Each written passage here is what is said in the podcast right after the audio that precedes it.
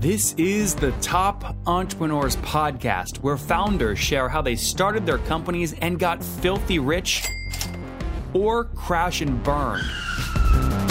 Each episode features revenue numbers, customer counts, and other insider information that creates business news headlines. We went from a couple of hundred thousand dollars to 2.7 million. I had no money when I started the company. It was $160 million, which is the size of many IPOs. We're bootstrapped. We have like uh, 22,000 customers. With over 5 million downloads in a very short amount of time, major outlets like Inc. are calling us the fastest growing business show on iTunes. I'm your host, Nathan Latka, and here's today's episode. Hello, everyone. My guest today is Chris Hall. He's the CEO of a company called Bynder, which has grown, and he's grown the company to over 200 employees with six international offices in just three short years. He first conceptualized the idea in 2010 while working to establish a web development company, Label A, which is still in business. In 2012, the Bynder was incorporated, and by early 2013, had a license for business. Chris, are you ready to take us to the top? Yeah. All right. What is Bynder, and what's your business model? How do you make money? Um, well, it's we're we're a SaaS company, software as a service, um, and we are solving the problem that uh, the marketing departments are experiencing. They can't find their files, so we're basically solving the the, the age old problem of going through subfolders and searching everywhere on your local drives and network drives to find imagery or logos or the right version of the right file. Yeah, this is like the marketing person just finished the demo call. The set, the person said, "Yes, send the proposal," and they're like, "Shit!" in their Google Drive trying to find the right proposal to send. Yeah. Right? Yeah, and sales. I mean, they always use the old version of the keynote, and so there's always sort of this, this, these, all these old documents, old versions uh, flying around. Um, so that's sort of the, the problem we're trying to solve. I get it completely. What are people paying you? Would you say on average per year for this? Um, well, our enterprise customers is I think it's about fifty five hundred a month now, Okay. um, and, our ASP is twenty four hundred, something around that. Uh, I don't understand. Your how is your ASP Sorry, twenty? uh, no, 24k. Sorry. got it. Fifty five hundred times twelve. Yeah. Yeah, that's on the, the enterprise average uh, average price, and then um, our overall typical deal size is uh, it's 24, 25k. Got it. I see. So so ARR. Sorry. Yep. So on the on the on the high side, you have enterprises at at the 5500 bucks a month or about 60 70 grand. On the low side, you've got 24 grand annually. Yeah. Okay. And right. what what pricing mechanics are you using to drive people from a lower tiered plan to a higher tiered plan? Is it number of seats, additional features? What is it? Well, we're we recently launched um, a freemium model that is so we're, kind of rethinking that whole step because that is the, the, the tough part, right? We we used to be seat based with a model module pricing. So um, basically, for the enterprise, well, the more modules they buy, the more they're paying on a on a fixed rate, and then on top of that, there's a there's a seat based price. Um, but it's a, it's it's difficult to do that, and uh, so we're we're sort of moving in, um, into usage based pricing. And what is the usage kind of consumption metric that is number one for you? Um, that's also a good question because we just launched our freemium uh, product. Um, right now, we are tracking. Well, we're tracking everything basically, but the the the one we're probably going to use in in in the new pricing is uh, the number of events basically. So, and those are ROI events. So, basically, the, the idea behind the new pricing is uh, make it as fair as possible and as, as closely aligned to the return investment of the customers as, possible as well. So it, it sort of seems logical. Yeah, you know, if you're making more money, if you're using it a lot, the more you use it, the more you pay. See, but people still people can still have the focus you just articulated and still get the consumption metric wrong. Like Facebook credits a lot of their success to realizing they had to get their it's obviously consumer play there, but they had to get every new Facebook user to get seven friends in the first 10 days for them to be sticky. Right? That simplicity is like critical. So for like you, are you still experimenting? I mean, can you say a statement like we have to have the company in the first month do 10 file lookup searches for them to be sticky? Um, well, it's a mix of those different things, and we're actually tracking those personas and tracking the most likely cohorts that that will actually become active users and convert to paying users. Um, we're tracking that through uh, through Amplitude, Um, and we're discovering sort of there's different personas and there's different ways to get to that critical lock-in or critical stickiness. So it's not one metric. Um, it could be the amount of people they invite because we have unlimited users in this model. Um, so the more they invite people and the more they upload and the more they start sharing those files, that's a good indicator of, of stickiness. But it's there are different different paths to uh, to conversion. Why are you choosing to figure out that magical number by by looking at new cohorts versus going into your you know downloading your current customers, looking at the ones that have paid you the most, and saying what did they do in their first month that has now led yeah. them ten years later to pay us this much money? Well, um, we have been looking at our existing data for our flagship product. Um, but one of the things that we've noticed is what we want to try and do is bring DAM, which is sort of a, a legacy name or the, that's the category name we're in, digital asset management, um, trying to bring that to the masses. Uh, it, CRM, CMS systems, they used to be high-end enterprise solutions, and now it's sort of commodity. And we're trying to do the same thing with with DAM. Um, so what we're trying to remove is that barrier of a, of a long implementation period, um, and we're trying to automate that. So it, we can't really compare that that first initial usage um, with our flagship product because it's a different. It's a different I see. So you launched in 2012. Where are you at today in terms of total paying customers? Uh, we have 450 plus clients right now. Okay. Um, uh, and over 250,000 users in the, in, in the system. Um, I think over 50 countries we're active in. So, yeah, it's um, starting to take some, uh, it's starting to get some traction. No, it's great. And you said earlier, kind of your minimum ACV or ASP was around 24 grand or two grand a, or, or two grand a month. Can I take the two grand times the 450 and assume you're doing about 900 grand a month in revenue? Um, How's my? Just tell me where my math's wrong. It's uh, my fault. Maybe I uh, got some wrong numbers there, but um, no, we're um, we passed the the sort of the 10 million ARR mark uh, last year, um, and this that year would be like that would be like 880 grand a month, something like that. So we passed the 20 million as well this year, so um, we're a little over that. Yep. So so just to be clear, you, uh, I want to make sure I got that right. So last year in December 2016, your run rate, you'd passed the 10 million mark. This year, you're going to double and you've passed, you know, the $20 million ARR mark. Yeah. Got it. So it's really healthy growth. Have you bootstrapped this or you raised capital? Yeah, so we started in 2013, and it really was sort of a spin-off of our um, uh, of a development agency. I started uh, with a couple of friends of mine, and uh, you know that was back in 2008. Just the three of us at the kitchen table, um, and this was sort of a tool we started developing to help ourselves scratching our own itch. We got a lot of customers, and it was always a hassle to get the files, the right files, and the right version to them. Um, and that was 2013 when we actually incorporated that as a separate company, uh, sort of as a little sister. And well, that was back in 2013. So that well, a couple years uh, along, and some pretty spectacular growth, I guess. So have you raised or have bootstrapped? So yeah, so we were bootstrapped until then, um, and last year, uh, August, we did our first round of funding with uh, uh, Insight Venture Capital. Oh, sorry, Insight Venture Chris, Partners. you go to the dark side. Why? you don't even know their name. Why do it? They're good. Uh, you know, it's a big step to do. Um, it was our first round, and um, it was a very exciting, uh, ambitious step to to to do a round with those guys. What was the um, round size? How much? Uh, it was 22 million. Well, 20 million euro, so about 22 million uh, dollars. Yep.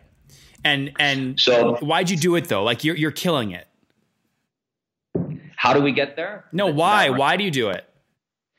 Well, that's also a good question because we try to sort of prolong that as long as possible, and I think um, anyone bootstrapping recognizes the sort of number one, two, and three problem in your life is cash. Uh, it's very cash flow driven. Um, and at a certain point, that is just a, it's it's too much of a barrier, um, and and it's and it's slowing down the potential growth.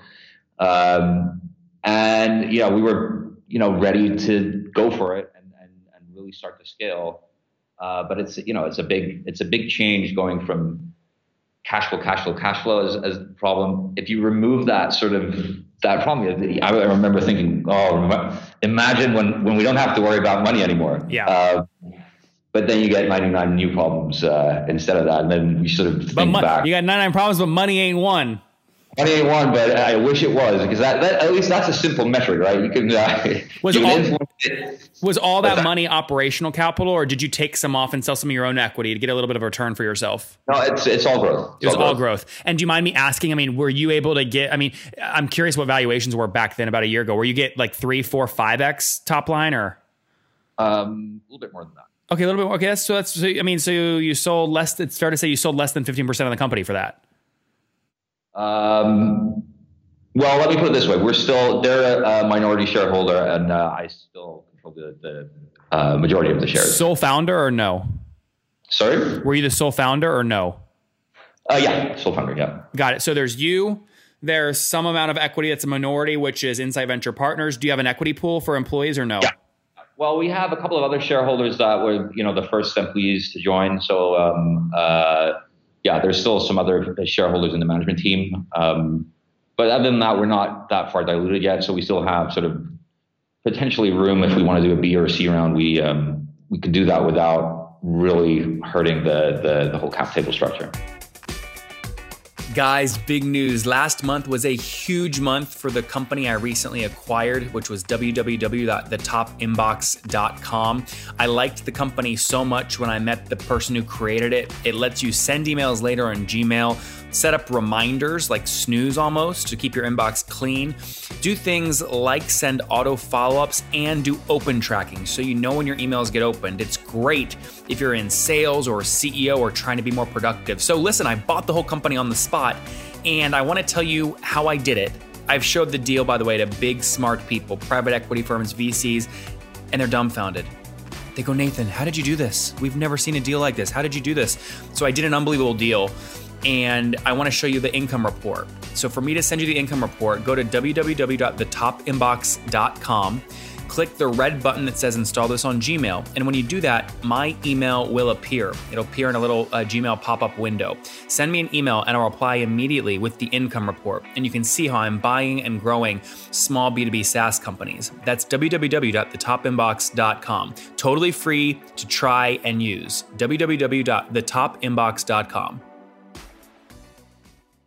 If you had at the same time you got the offer for 20 million from Insight, if you had someone like Benioff come to you, Mark Benioff from Salesforce come to you and say, "Hey, we'll we'll we'll buy the whole thing for 60 million right now," would you have taken that deal? No. You you wouldn't have. Interesting. Interesting. So you're you're like a billion or bust kind of guy. You don't care if you only own 5% by the end of it, but you want a billion dollar company. Um, yeah, I, it, it's it, it's a little different because we were pretty big when we did this. I mean, this is very late. Uh, We were already pretty big when we did this round. So Yeah, you were like 10, 15 million ARR, right?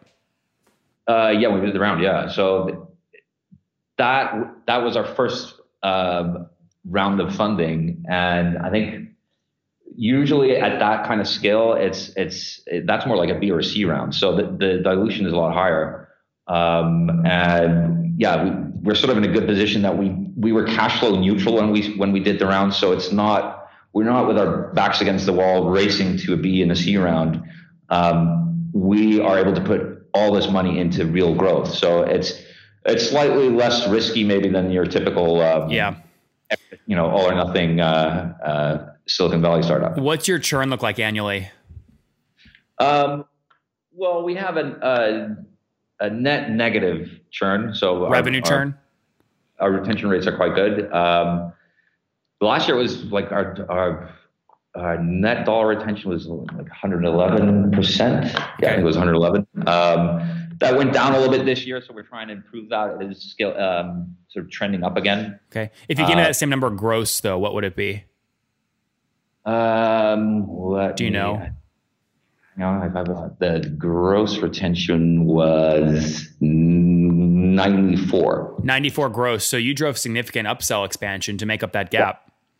Yeah, yeah. We're, um, well, that's that's a, a tough lesson to learn, really, to um, do upsells in, in enterprise. It, that means you have to have a very healthy product, uh, good customer success teams, good support uh, to actually upsell on those on those larger accounts. But That's it is. Uh, it is a really important, especially for long term. I think it's really important that that we manage churn, obviously, because you know that's potentially more important than uh, than the net new sales. If you can, you know, if you're losing 10% every year, you're not gonna you're not gonna make it. Yep, that's right. And then what do you look at when you look at your team size and all that? By the way, how many people are you now? Uh, around about 270. Okay. So when you look at your people dedicated to sales and any paid marketing spend you're doing every month, what's your fully weighted CAC look like? And what do you like to keep payback period under? Um, well, we want to, we want to be around 12 months, uh, 12 to 14 months. Um, you're higher that than that now. We are higher than that. Um, but that's trending down again. It's, it's, there's differences. We, we tend to look at the, um, also just a, a, sort of a rolling average in that as well, because there's going to be peak months that is, is sort of slightly out of whack. Yep. Um, but yeah, it's it's it's around um, around 16 to 18 months, uh, but we should be able to get that down. And with first, and I'm not concerned about that. I think if you're growing at this rate, if you're still sort of uh, around the 100% growth rate, um, I think a 16 month payback period It isn't too bad. Yeah. So a 60 month payback period and your first year ACV is typically at a minimum 24 grand. That means you're, you know, you're spending call it 30 grand to acquire a new customer, but that's coming down and you have no cash problems because the raise. Yeah. So makes, it's not a huge issue. Yeah, yeah, no, it makes a lot of sense, Chris. Let's wrap up here with the famous five. Number one, what's your favorite sure. business book? Um, it used to be, uh, well, still is sort of rework. Uh, you, you know, rework. Yep. Uh, that's from uh, 37 Signals. Uh, but also the hard thing about hard things. That's a good. That's a, ben Horowitz, it's a good one. Number two, Chris, is there a CEO you're following or studying right now? Um, I personally admire Bill Gates. Actually, uh, just the, the, way he sort of transitioned um, uh, from being the, the the biggest tech entrepreneur to the biggest philanthropist. So I think that's uh, if you can, if I could never do that, that would be uh, that would be. Number three, what's your favorite online tool besides your own? Um, I think I'm going to go with amplitude. Yeah. Uh, as, as I can play around with that for hours at night, just checking out the the stats and the trends. Cool. Number four, how many hours of sleep do you get every night when you're not checking amplitude? Ooh, um, it varies. To be honest, I uh, if I have a problem in my head, I will not I not be able to sleep until I've sort of solved it. Um, it's it's not worries that keep me up. It's it's sort of challenges or issues. So what do you get on uh, average? I'd say yeah, six seven hours, probably okay, six hours. Good. And what's your situation? Married, single? You have kids? Uh, I have two kids, um, and uh, well, uh, Chantal is my is my partner with those kids, but uh, and the mother, but we're not married. So Got it. So divorce. Divorce. We should probably get married just to be able to say, yeah, she's my wife. Got it. That makes good sense. And how old are you, Chris? I am 38. 38. Okay, very good. Last question. Take us back 18 years. What do you wish your 20 year old self knew? Um, I'd say that takes some experience though, but uh, trust gut feeling a little bit more. Uh, I think any kind of mistake I've made is usually not following gut feeling. Um, so I'd, I'd say just follow your gut feeling a little bit quicker and, and, and more. Chris Hall, follow your gut. 2013 so 2012 spun out the company Bynder, helps you quickly, your salespeople specifically marketing, quickly find documents they need to get the stuff done, like close sales. 270 people now, super healthy economics. They bootstrapped up to about 10 million, 15 million in ARR. This year will pass 20 million in ARR. They've raised 22 million bucks just recently. Have customers paying a minimum first year of about 24 grand. Uh, super healthy economics, 94% gross revenue retention every year. That's uh, 111% when you do that net wise. Uh, 16 month payback period, about 30 grand to acquire customers, growing quickly. Chris, thank you for taking us to the top. Thank you. Thank you. Thanks a lot.